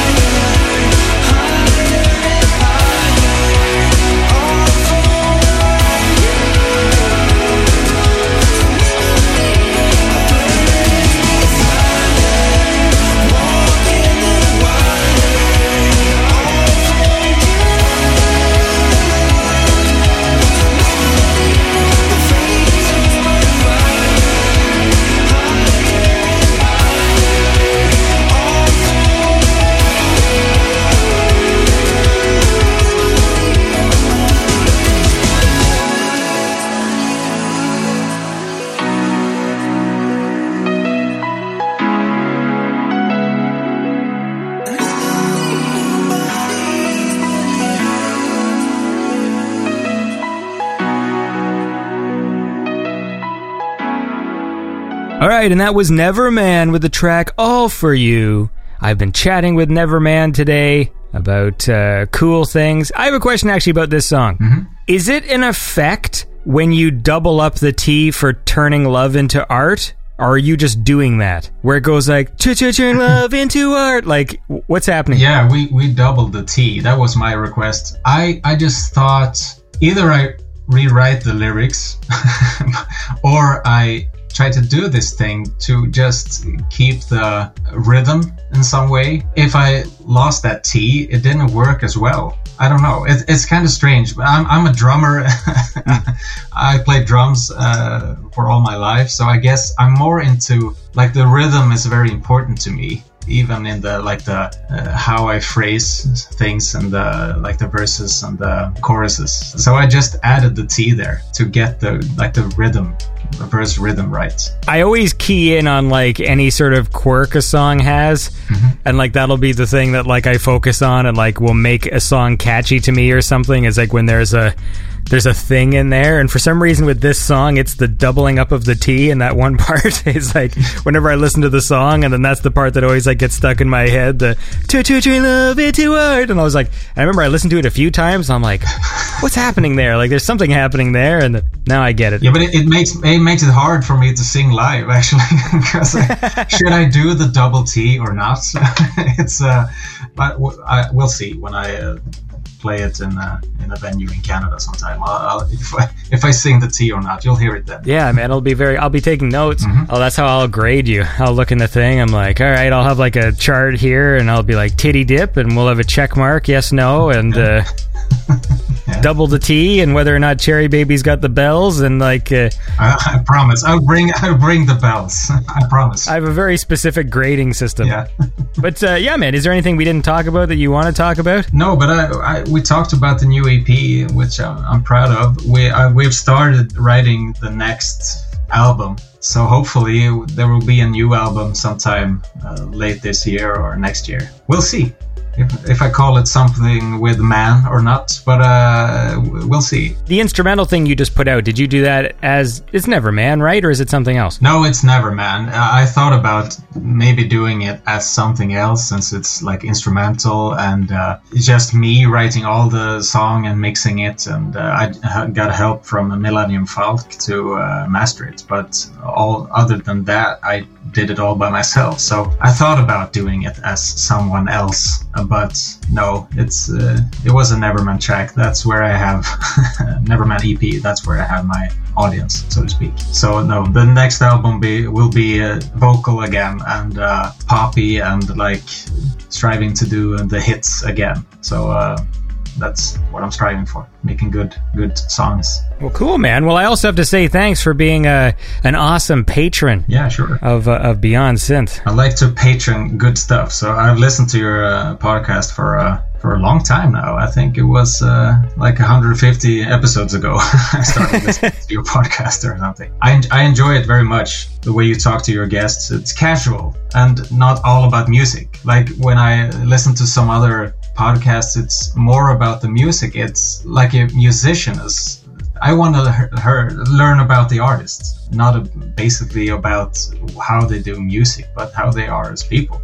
like that's interesting. I know there's like a weird balance because I know there's people who listen who want that sort of stuff, but I still maintain. Not that I have to like defend myself because like I'm mm-hmm. more interested in people, so like that's always going to be the show that I make. Mm. Just because that's more interesting to me is like to talk to mm-hmm. people and like find out who they are and stuff. But I think there's better places to explain like if you purely want to know how an artist accomplishes a thing hmm. i just don't think hearing it in podcast form is the best place. Especially if an artist is going to be like well you know i use serum or whatever vst plugin then it's way more helpful if you're watching like a YouTube video and you actually see the plugin on screen and so you have that visual representation of what the person's talking about and if they're like explaining the tools they use you actually see them manipulating the tools or you see the keyboard or you see their hands on the keys and where they land and mm-hmm. how they make chords and stuff like it just it makes more sense. But like when you listen in audio form like there's it's I don't know I just feel like the crucial information is not there. Yeah, I know what you mean. That makes it less less sort of meaningful, I guess. Yeah, but I I had a chat with uh, some other musicians on uh, some.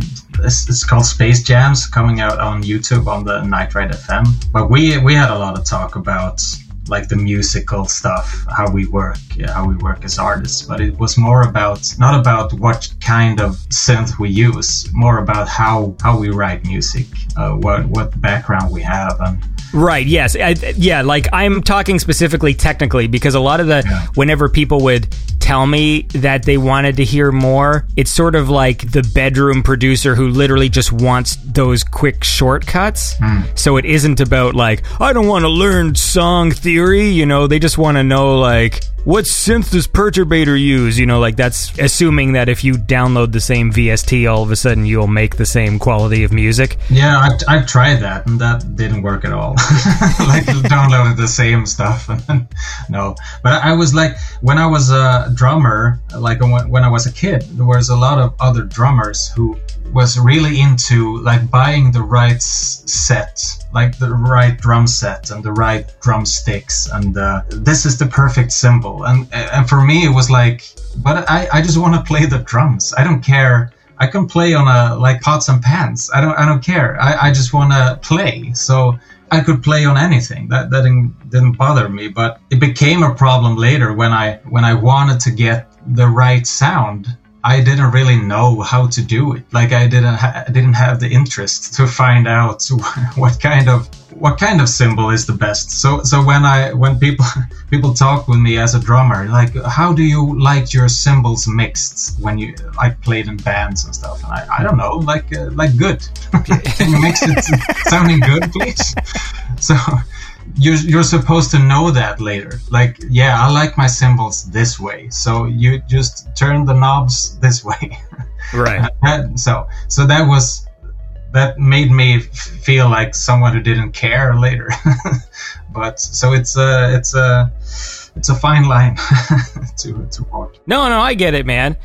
Look, there's a multifaceted uh, titty dip. Yeah we can use it to that too Yeah. You can use it for anything Good. I'm glad. Yeah. I'm going to use it to end this show now. yeah So we, uh, we we did it, man. Well, look, you have a lovely Swedish day, and uh, and keep on making cool music. And thanks for supporting the show and stuff. And we'll keep playing Neverman tracks on the show. nice And uh, what else? what, what do normal people do when they're uh, saying goodbye to somebody? well in, in movies they don't say goodbye uh, when they hang up so we could Yeah. do that I love that. That's like one of my favorite. I, I have done that to friends before, just because it makes me feel cool, like a movie where you're just like, "Yep, what we're gonna be there at like six? yeah."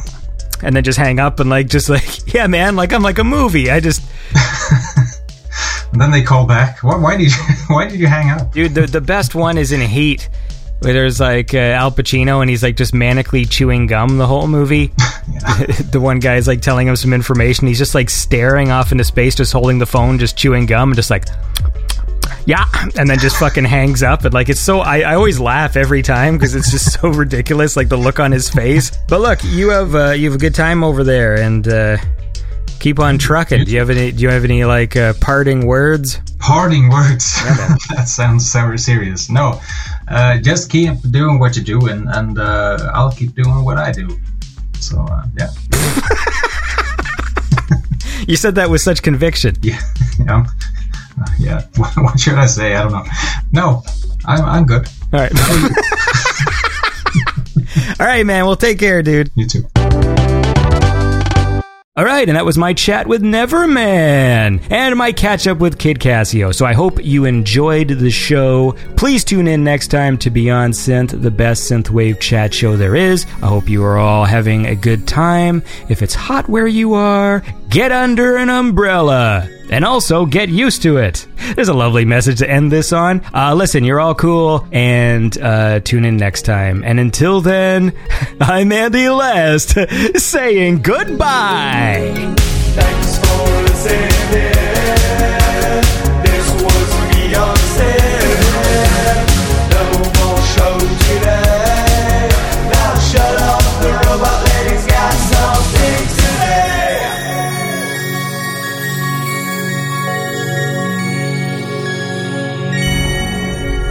Beyond Synth is made possible by the supporters on Patreon and PayPal. If you enjoy the show, please consider becoming a supporter at patreon.com slash beyond synth or donating via PayPal at beyondsynth.com. If you want to submit music to the show, please email beyondsynthsubmissions at gmail.com. Don't forget to follow and subscribe to Beyond Synth on YouTube, Instagram, Twitch, Twitter, and Facebook.